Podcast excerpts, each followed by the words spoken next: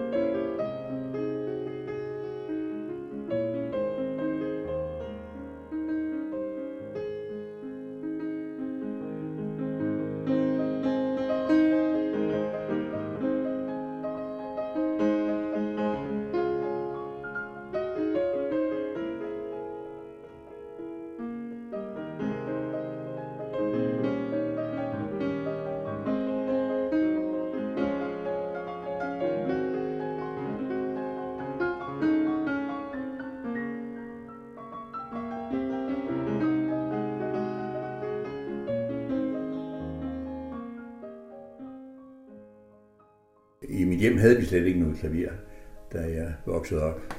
Og det fik vi så. Jeg var den ældste af tre søskende, og så blev jeg så sat til at spille, og øh, jeg fik en spillelærerinde, som cyklede rundt til de små byer, jeg er født i Aso, som ligger mellem Sæby og Hals. Og det er jo en lille by, men i sådan en lille by, der var, havde hun alligevel øh, 36 elever. Og så cyklede hun videre til den næste by og havde igen 36 elever.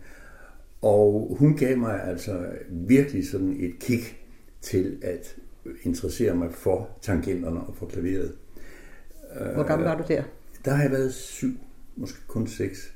Og så ved jeg også, at hun sagde til mine forældre, sådan som man nu siger deroppe, øh, efter jeg havde spillet en tre måneder, jamen der er der vist ingen tvivl om, at han skal gå den vej.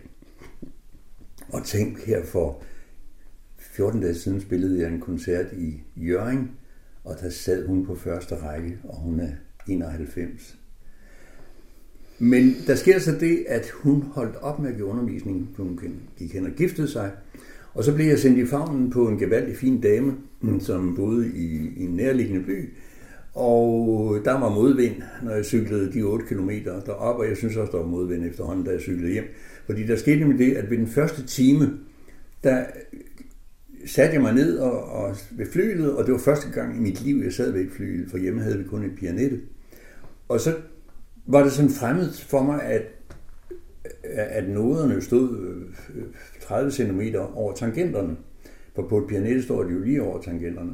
Og så husker jeg, at jeg sagde til hende, at jeg synes, det var, det var sådan et nyt for mig, at jeg skulle kigge så højt op. Og så så hun bare på mig, og så siger hun, spil! Og det gjorde jeg så så godt, jeg kunne. Og det viste sig i løbet af de to år, der kom vi aldrig nogensinde i en dialog. Der blev mere og mere modvind på vejen, når jeg skulle cykle, så jeg tækkede og bad mine forældre, om jeg måtte holde op, og det blev så også godkendt. Men nu var der det ved det, at de havde altså lige betalt for den næste måned, så den skulle også lige afsones. Og tænkte, så fik jeg at vide, inden for den sidste måned, der jeg skulle holde op, at damen var totalt død. Altså hun kunne godt høre flylet, men hun kunne ikke høre, hvad jeg sagde. Og man sagde altså ikke dengang, at man var død hvis man var en fin dame. Og så gik der to og et halvt år, hvor jeg overhovedet ikke rørte instrumentet og interesserede mig for det, som drengene nu gør. Fodbold og... Ej, egentlig ikke rigtig fodbold. Det har jeg aldrig rigtig forstået de store dybder i. Men øh, så meget andet.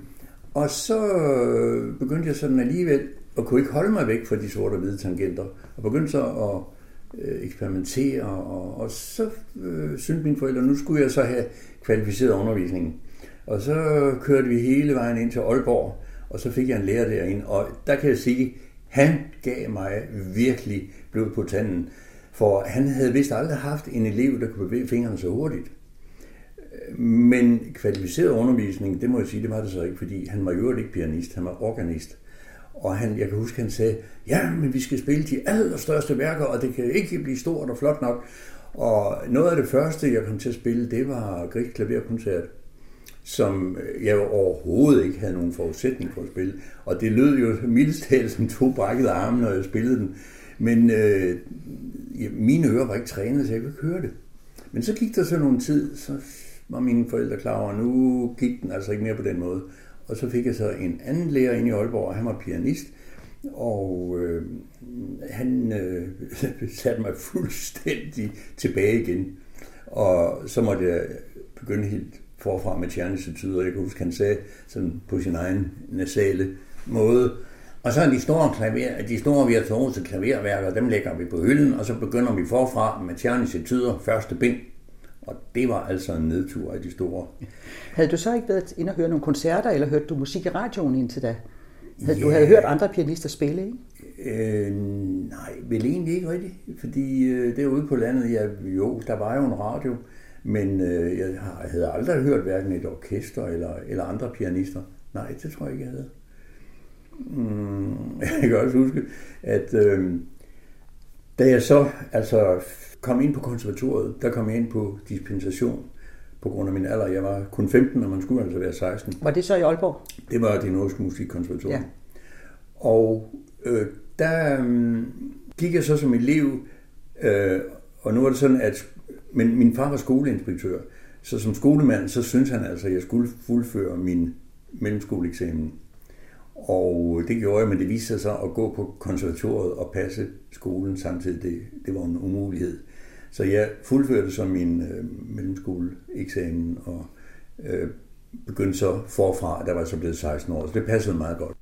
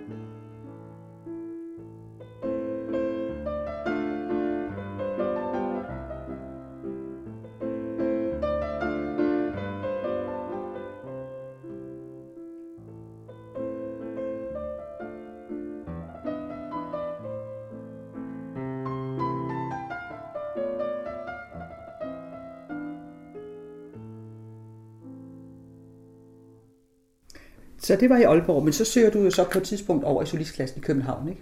Jo. Og på det tidspunkt, der har du vel en helt klar mening om, at det er den vej, du skal være. Jamen du det havde jeg allerede, da jeg var 15-16 år. Ja. Så var det ligesom om, at, at det var det, jeg ville. Der, der var slet ingen tvivl om noget som helst. Og der var en sort sky over det hele. Det var, at jeg fik evigt altid at vide, du skal bare vide, at det er et brødløst fag. Du kommer aldrig til at kunne leve af det. Og hvad det angår, der tror jeg nok, jeg har det ligesom manden, der faldt ud fra rundetårn. Lige da han faldt ud, så tænkte han, det går aldrig det her. Men når man kom halvvejs ned, så tænkte han jo, ja, hidtil er det jo gået meget godt. og det må jeg da også sige, det, det er det gjort. For det er det det, jeg, jeg synes er det interessante ved dig, det er, at du har jo haft en debutkoncert i en ung alder. Og så øh, er det jo så for, for mange pianister, måske for de fleste, at så sker der ikke så meget mere, fordi der er så mange andre, og der er så mange, der er gode. Så har man sin debutkoncert, og så er det meget svært at komme videre. Men det er jo ikke sket for dig. Du har jo tværtimod fået en stor karriere. Ja, øh, jo, altså jeg har også haft fantastisk mange spændende øh, opgaver, men jeg tror så det gengæld også, eller jeg ved, at, at øh, jeg kan godt lide at fortælle om musikken. Victor Schøler var mit store forbillede. Og det der med at fortælle om musikken, det gør, at når jeg har fortalt et publikum om, hvad det her handler om, så har jeg det godt, fordi så ved jeg, at de er indforstået med det. Måske har de ikke hørt det før, men det kommer de så til. Det er meget populært, men jeg må så også sige, at det er nok ikke ret mange pianister, som egentlig gør det, kan lide at gøre det. Nej. Og når de ikke kan lide at gøre det, så kan det også spores, at, at så bliver det ikke særlig godt. Ja. Men igen, efter en debutkoncert, så har du jo næsten haft verden liggende åben for dig. Du har været på talløse koncertturnéer i hele verden og 35 gange, gange i USA. Ja. Hvordan er det gået til? Hvordan har du fået en mulighed for at spille så mange steder og få så stor en karriere? Det er jo altid øh, tilfældet, der gør det. Altså, nogen hører noget og siger, åh, ham må vi have op til os. Og nu her for 14 dage siden var jeg i, nede og spille i Malaga, og det er også folk, som hørte mig her, som siger, at vi skal høre dig nede på Solkysten. Der har altså været nede fem gange, tror jeg. Men det er da hårdt slid. Og jeg kan også huske, at Herman D. Koppel, som var min lærer i et år, han sagde til mig, at øh, ja, de skal være klar over, det er et umådeligt hårdt slid.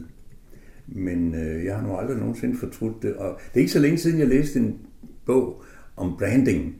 Og øh, det var ikke så meget, jeg har lært af den, men, men alligevel så stod der et sted, øh, har du nogensinde gjort dig klart, om du fik opfyldt de mål, du havde, da du var 18 år? Og der må jeg egentlig sige, at jeg har jo aldrig nogensinde kunne forestille mig, at jeg skulle lave andet end at spille klaver. Altså hvis jeg pludselig havde fået at vide, som 25 år, nu skulle du altså til at lave noget andet, så, så ville jeg stå fuldstændig fortabt. Jeg husker så i øvrigt også, at der var nogle mennesker, som sagde til min far, da han var 16 år, øh, at øh, det der med, at jeg nok ikke kunne komme til at leve af det, men så sagde min far, ja, nu er han jo så ung endnu, så hvis ikke det går, så kan han jo nok nå at øh, finde på noget andet. Og tanken var fuldstændig utænkelig for mig. Ja. Jeg havde så i øvrigt i de år, hvor jeg ikke øh, spillede, altså mellem de to spillelærerinder, øh, der havde jeg en lang periode, jeg tror det er straks over et par år, hvor jeg fik den idé, at jeg gerne ville være præst. Det er sådan set det en, den eneste ting, jeg har tænkt mig, at jeg vil være. Og jeg tror egentlig ikke, at det var noget religiøst. Øh, tværtimod, så øh, var det altid sådan lidt af en formørkelse, når min mor sagde lørdag aften til, i morgen så går vi så med i kirke. For så gik søndagen altså med det, og vi havde altså en præst, der prædikede i 45 minutter. Og det, det var så ikke altid lige spændende, det vi fik at høre.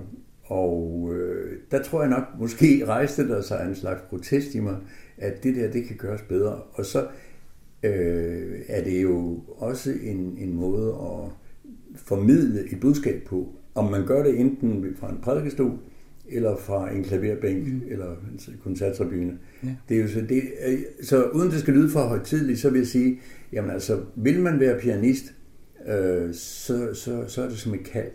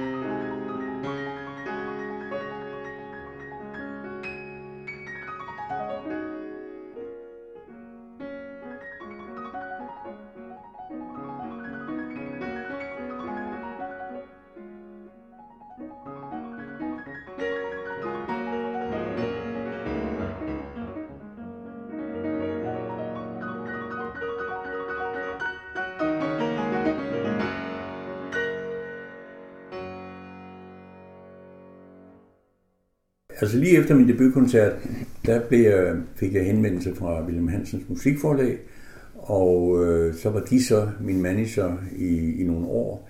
Og senere har jeg så haft øh, Jøsta Svark som impresario.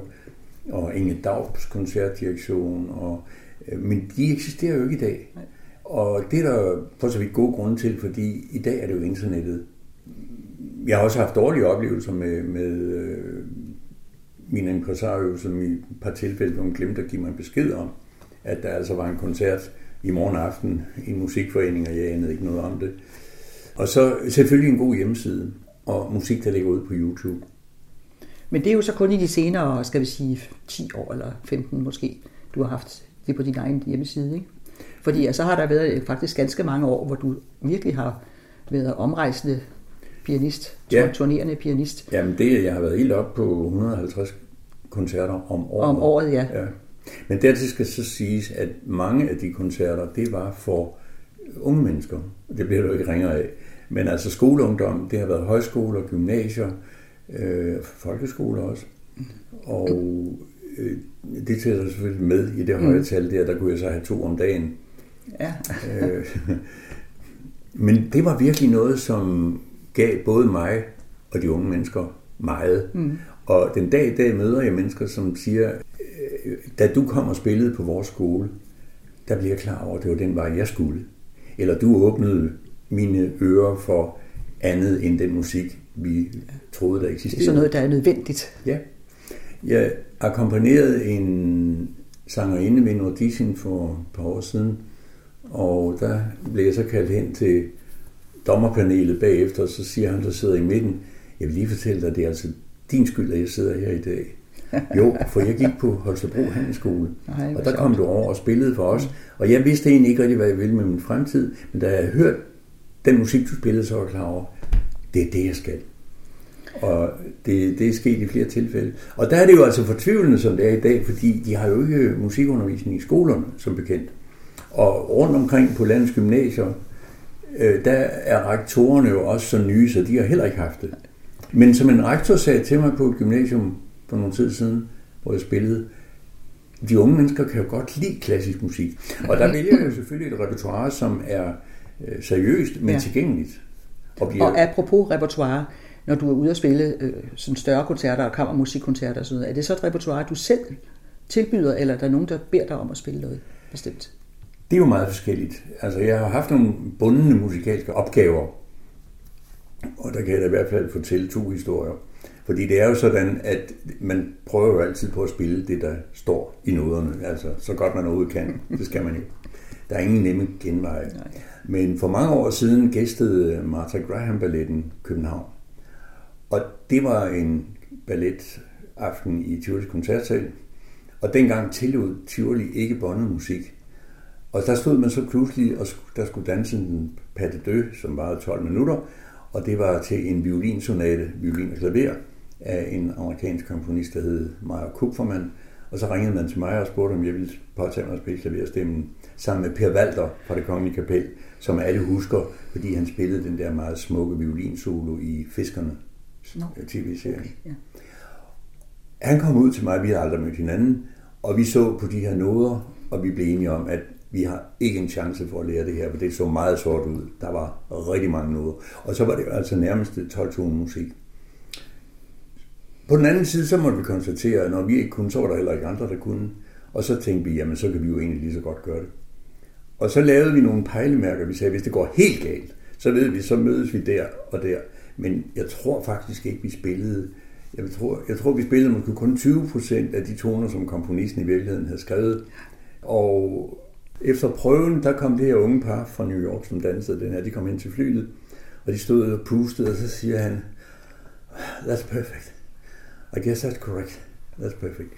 Og efter opførelsen, der kom Martha Graham op og sagde, Oh, you are just wonderful. Hun var gammel på det tidspunkt. I wish we could take you along. Og der tænkte jeg i min stille sind, jeg er glad for, at hun ikke gjorde det, fordi vi ikke kunne lave det to gange, så det lød ens. Jeg skal lige indskyde, at øh, hvis jeg skulle have haft mulighed for at møde en komponist, som levede sammen med mig, altså som jeg kunne have mødt, så ved jeg for mange, mange, mange år siden, hvem jeg ville have sat kryds ved, og det var Dimitri Shostakovich. Og derfor så var det jo altså en fantastisk overraskelse for mig, da jeg fik et brev fra Danmarks Radio, om jeg kunne tænke mig at være solist i Shostakovichs klaverkoncert nummer 1, Nummer 2 havde jeg spillet herhjemme, øh, også i Danmarks Radio, som den første i øvrigt. Den er tilegnet hans søn, Maxim Shostakovich. Og det var i anledning af, at Shostakovich var i landet og skulle modtage sådan en musikpris. Der blev der øh, lavet en del øh, koncertopførelser, og der skulle jeg så, spurgte man så, om jeg ville spille Shostakovichs øh, første klaverkoncert.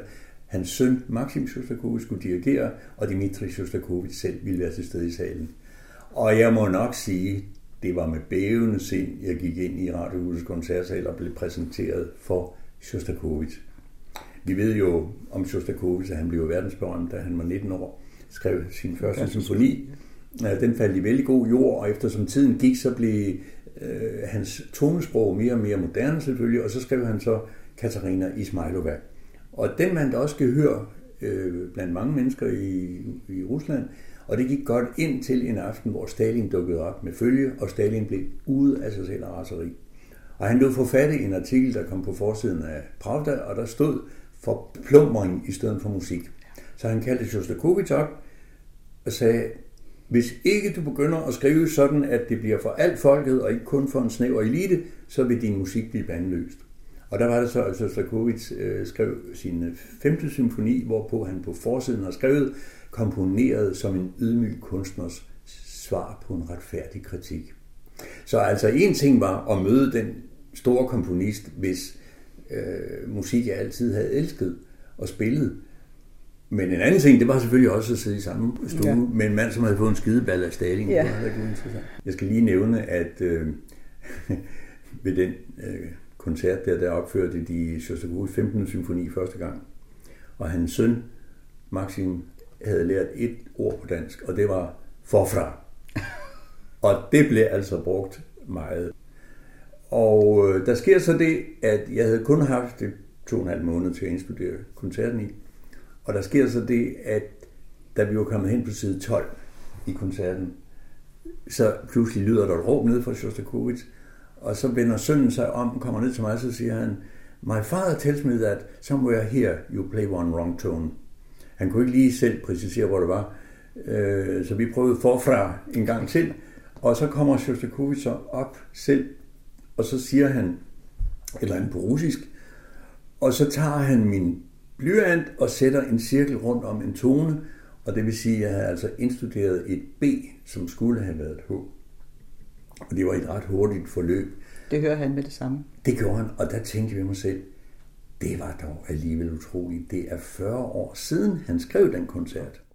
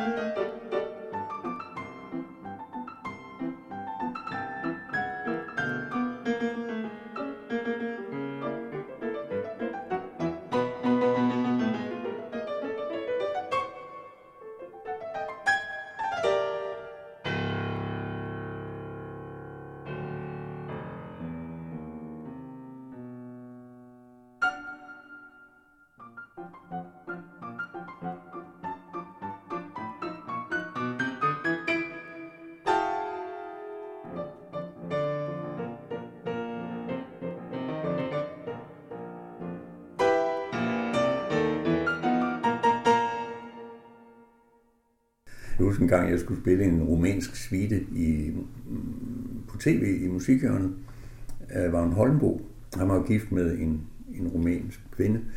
Og så for sådan lige at være sikker på, at jeg havde indstuderet det rigtigt, så kørte jeg op til Vagn Holmbo, og de, her fru Holmbo stod så bag flyet, mens jeg spillede den, og øh, det var sådan, at han komponerede musikken, og hun renskrev den. Og så, øh, da jeg spillede den, så siger han, sådan, han var sådan en meget behagelig mand, ja, men det, det er fint, det er udmærket. Så siger han til sin kone, jeg tror faktisk, du har glemt en, en, en takt her. Hvad har jeg glemt en takt? Ja, jamen det går ikke noget, det er helt fint, siger det, det går ikke spor. Hvordan har det været for dig at, at være dansk pianist i Danmark, og så spille mere i udlandet, end du har gjort i Danmark? Jeg synes, det har... Jeg, jeg synes ikke, jeg har noget at klage over. Og, og jeg ved egentlig heller ikke... Øh... Og jeg synes, det med din udenlandske karriere har været påfaldende flot og overvældende. Så jeg tænker på, at, at der er måske noget med at komme hjem fra USA igen, igen og til Danmark, og så måske ikke skal spille i Danmark. Jo, jamen, ja, jeg ved egentlig ikke rigtig, hvad jeg skal sige til det. Det har for. du ikke noget? Øh, nej, nej, altså jeg sidder og øver mig og passer min musik, og tager ud og spiller den, når der er behov for det, og jeg kan ikke sådan se sådan, så mange problemer. Du føler det, ikke, at, at du er blevet overset i Danmark? Nej, det føler jeg ikke. Men på den anden side, øh, så kan jeg måske nok sige, at nu, i og med, at det er 50 år siden, jeg har haft min debutkoncert, så er det jo længe siden, og så er jeg selvfølgelig kommet op i en vis alder. Men pianister kan blive meget gamle. Mm. Og det eneste, jeg sådan har en fornemmelse af en gang imellem, det er, at der er nogen, som ikke engagerer mig, fordi de tror, at jeg er blevet så gammel, at jeg ikke kan spille mere. Men øh, der tager jo altså noget fejl. Fordi jeg føler, hvis jeg sammenligner med de indspillinger, jeg lavede, da jeg var helt ung, øh, så synes jeg bestemt ikke, der mangler noget på nogen måde i det, jeg laver i dag. Har du en fornemmelse af, at det er din alder, der gør det? Jamen, det er fordommen. Og så er der altså den der leflen for de ganske unge, og det er helt fint, at de skal også have chancer. Mm. Men jeg husker også, øh, lige efter min egen debutkoncert, jeg husker, jeg læste øh, ordet, man brugte, at man sagde, at man drev rovdrift på de unge talenter. Og det vil jeg egentlig nok sige, at jeg kom, fik måske nok nogle opgaver, som jeg gerne ville have ventet måske 10 år med at have indløst. Men klart, når man får en opgave, ja, så tager man imod den, mm. og siger ikke, nej, jeg vil hellere vente, vente 10 år. Nej, sådan er det jo. Ja. Og det er jo det netop, så vi startede med at snakke om før, øh, med at, at unge mennesker får en, en debutkoncert, og øh, vældig talentfulde folk, vældig god debutkoncert. Ja. Og så er det meget tit, synes jeg, som jeg ser det, at, at der sker ikke rigtig noget. Så går der en 4, 5, 6 år, hvor de har forsøgt sig her, forsøgt sig der, og så ender de alligevel på en musikskole. Ja. Øh, og, og så bliver det ikke til mere. Og sådan har det jo slet ikke været for dig. Nej, altså de fleste, eller mange konservatorieelever fra i min generation også, de tog deres afgangseksamen eller diplomeksamen og gik ud af hoveddøren, og så gik de ind ad bagdøren og begyndte at undervise på konservatoriet igen. Og havde måske en debutkoncert, der var mere eller mindre vellykket.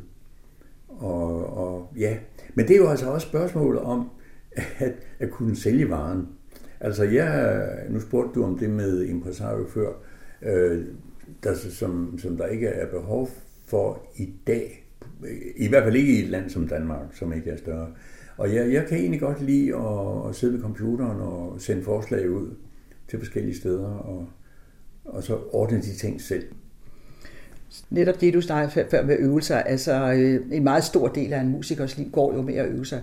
Bruger du stadigvæk mange øvetimer her, når du nu har så mange koncerter bag dig? Det gør jeg, det gør jeg. Men det, jeg bruger min tid på, det er at øh, indstudere nye ting. Jeg sidder ikke og øver i tyder og skalaer.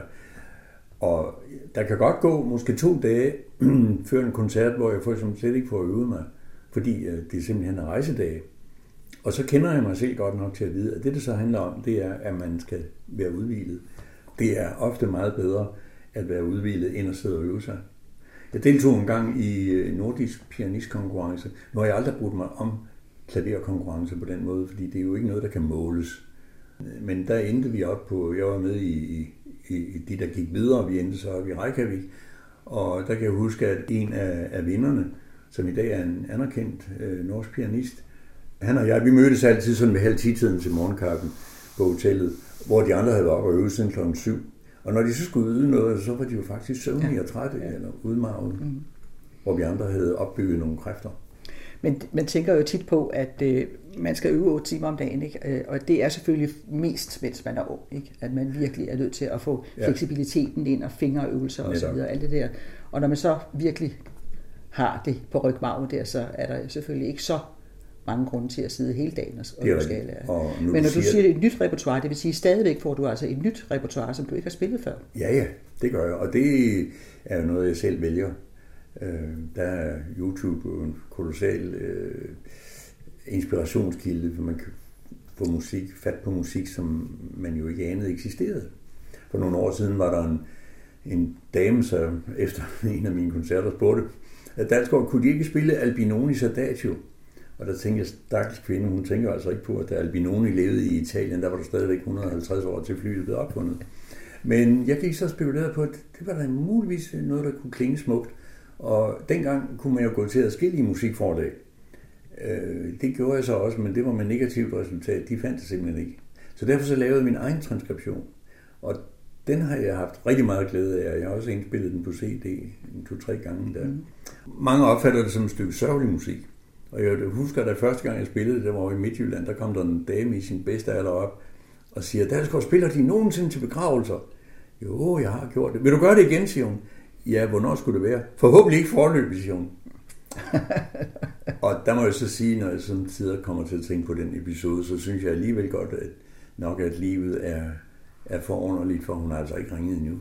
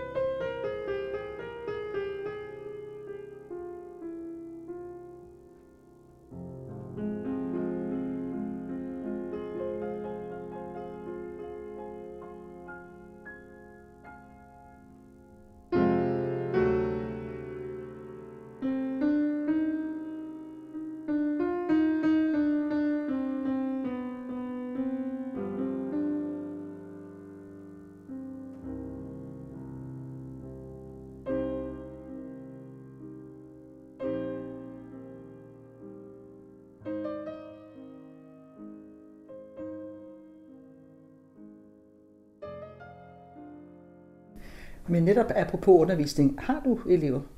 Nej, i meget begrænset omfang. Fordi du sagde før, mange af dine jævnaldrende øh, medstuderende dengang, de gik ud af fordøren efter debutkoncerten og gik ind ad bagdøren og blive underviser. Ja. Men det har du aldrig rigtig haft lyst til? Øh, jo, jeg, jeg både over, altså fordi da jeg gik på konservatoriet i Aalborg, der kom Herman D. Koppel op en gang om måneden, og senere blev det så Arne Karl Rasmussen, som blev min lærer. Men de kom kun en gang om måneden, og så senere hen tænkte jeg på, at det kunne da egentlig være dejligt at komme en tur til Aalborg hver måned. Og så øh, søgte jeg så ind på konservatoriet, var der i to år som lærer, men øh, ja, det fik jeg nu hurtigt nok af. Ja, ja. Jeg kunne også godt klare ja, det var, mig. ja. Apropos øh, min professor, Arne Karl Rasmussen, han øh, havde jo utrolig mange fobier. Han sagde til mig, ganske upædagogisk, ja, Dalsgaard, det værste, man kan komme ud for her i det liv som pianist, det er at spille for åben mikrofon.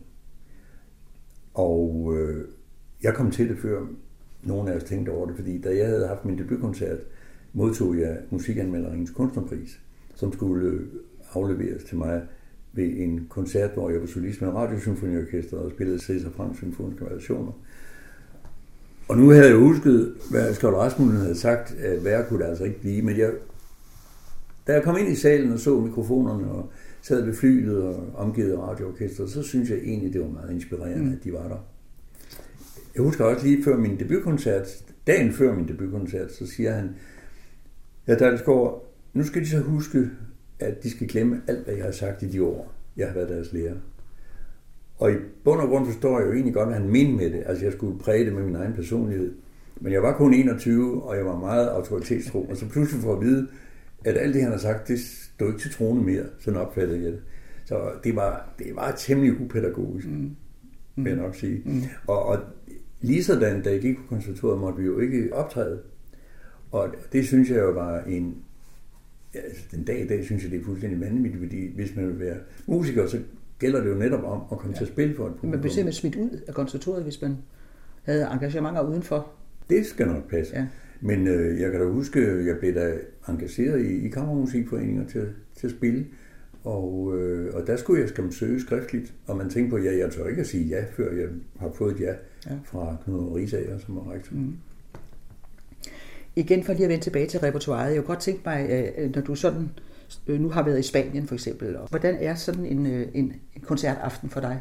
Jeg blander kortene, men øh, her på det seneste, der må jeg nok erkende, at øh, når koncerten er begyndt, og der så er gået en god times tid, og vi er kommet frem til pausen, så har jeg ikke spillet andet end Chopin.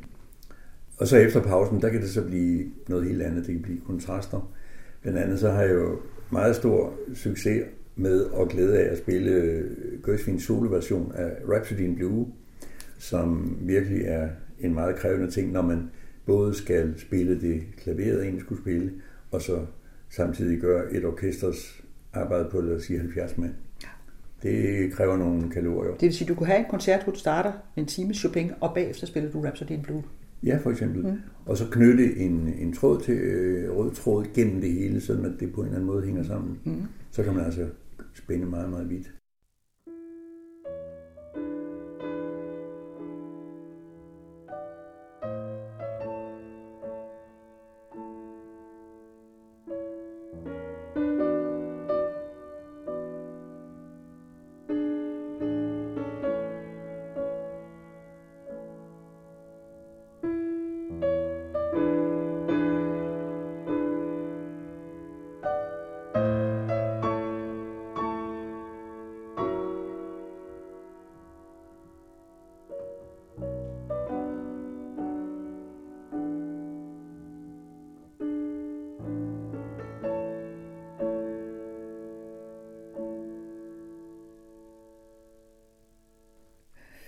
Jamen, du har haft et helt liv med klaver. Ja. Har det været et godt liv? Ja, det må jeg sige. Det må jeg sige. Øh, da jeg gik på konservatoriet i Aalborg, der fandt man altså, at den lokale undervisning deroppe, den var ikke tilstrækkelig. Så derfor var det så, at øh, Koppel og senere Skjold Rasmussen kom derop. Men så gik jeg så øvrigt op og spurgte på et tidspunkt, da jeg havde gået der i to år, øh, fordi min undervisning begyndte at køre i tomgang, om ikke jeg måtte have lov til at rejse til København. Og det blev nægtet. Man ville ikke sådan lige give slip på en, en elev. Mærkeligt at tænke på i dag, der rejser man jo bare, hvis man har lyst til det. Men øh, så kunne man godt se problemet, så jeg fik altså tildelt en billet Så jeg kunne tage til København en gang om måneden med øh, de der både, der sejlede mellem København og Aalborg, Jens Bang og H.B. Prio. De var mildest ikke særlig sødygtige, og det var jeg heller ikke. Så når jeg kom til København, så var jeg jo fuldstændig det får sådan nærmest. Det var dæksplads. Jeg husker den første morgen, jeg kom i land med, øh, med båden der, nede ved Kvæsthusbroen, så havde min mor formanet mig om, at nu måtte jeg endelig ikke gå op gennem Nyhavn, for det var sådan et grimt sted navn, når det var mørkt. Øh, men jeg fandt alligevel, det var nok det mest oplyste hjørne i København, så da jeg kommer op midt på Nyhavn, der møder jeg så to betjente, og jeg skulle op til Wilhelm Hansens musikforlag, og så spurgte dem så, om de kunne sige mig, hvor god der skade lå. Og de tog sig lidt kvæsketten og, og kløede sig i nakken og sagde, nej, god der skade, det er altså ikke noget, der er i byen. Og der var jeg klar over, at jeg kommer aldrig til at begå mig her, her i staden, men, øh, og jeg skulle bare lige have lært at spille klaver, så skulle jeg tilbage til, til Nordjylland igen. Men hvad skete der så, så du fik jo alligevel debutkoncert fra konservatoriet i København? Ja, øh, så var det så, at øh, der kom sådan en ny direktør på konservatoriet, og så gik jeg op og spurgte igen, om jeg måtte have lov til at rejse til København, og det fik jeg så lov til. Mm. Og så, så fuldførte jeg så det, det, det sidste år. Nu var det sådan, at øh, konservatorierne var jo sidestillet øh, med hinanden. Der var fem i alt, ikke? Så ligesom universiteterne, så kan man ændre universitet. Men alligevel så følte Risager åbenbart ikke, at han havde tillid nok til provinskonservatorierne, så han ville altså lige føle eleverne, en, en elev til, på tænderne, så man skulle altså til en fornyet optagelsesprøve. Og så havde Skjold Rasmussen sagt til mig, nu må de endelig huske at skrive, at de søger ind på fjerde år, øh, for ellers så risikerer de, at, at det hele går galt. Jeg kommer så ind foran dommerne, der sad Risager i midten, og der sad Kjell Olsen og Boris Linderud, og, og øh, så siger Risager, at hun kunne være meget brysk. Øh, hvad vil de? Jamen, jeg skulle gerne til optagelsesprøve. Ja, det kan jeg tænke mig, men altså, jeg kan se her på papirerne, de har gået i Aalborg i, i tre år. Hvad vil de så her? Vil de starte forfra her, eller vil de ind på... Hvad, hvad, hvad har de tænkt dem? Jamen, jeg vil jo gerne ind på fire år. Og Karl Rasmussen kom frem som en tordensky bag mig, og stod og viskede forbandelser i mine ører. Og jeg følte mig jo helt fuldstændig ude at svømme, fordi jeg havde jo lovet ham, at jeg skulle nok skrive, at jeg søger ind på fire år. Og øh, så blev det til en diskussion mellem de høje herrer om, om, hvad man egentlig ville stille op med mig. Men så siger Kjell Olsson, ja, vi kunne jo også lade den unge mand gå op og vise, om man kan spille eller ej. Og det var en så almindelig tilslutning, så jeg gik op og spillede et præludium om Fuga Bach, det var obligatorisk, og da jeg spillede den, og det gik sikkert nok noget hurtigere, end jeg ellers havde tænkt mig, jeg var meget påvirket af situationen, så siger Risager, Ja, jeg kommer til at skylde med en undskyldning, for jeg kan se, at de har skrevet det her på øh, side 4, at de søger ind på fjerde år. Og bagefter siger Skjold Rasmussen til mig, lad de mærke til, at han sagde, at han kom til at skylde med en undskyldning. De fik den ikke. du spurgte mig egentlig om noget før, som jeg ikke fik svaret på, om jeg havde haft et godt liv. Ja, og jeg vil så også sige, at øh, da jeg så den der øh, billet med båden, den blev jo så ret hurtigt konverteret, så jeg kunne flyve til København. Jeg husker tydeligt, da jeg trådte ind i sådan en flyvemaskine, det var et stort øjeblik. Og jeg var alligevel så moden, så jeg havde jo altså kunne jo ikke andet end at betragte øh, de kønne stewardesser, og der skrev jeg det på mit livs ønskeseddel, at sådan en vil jeg gerne giftes med, og det blev jeg så også.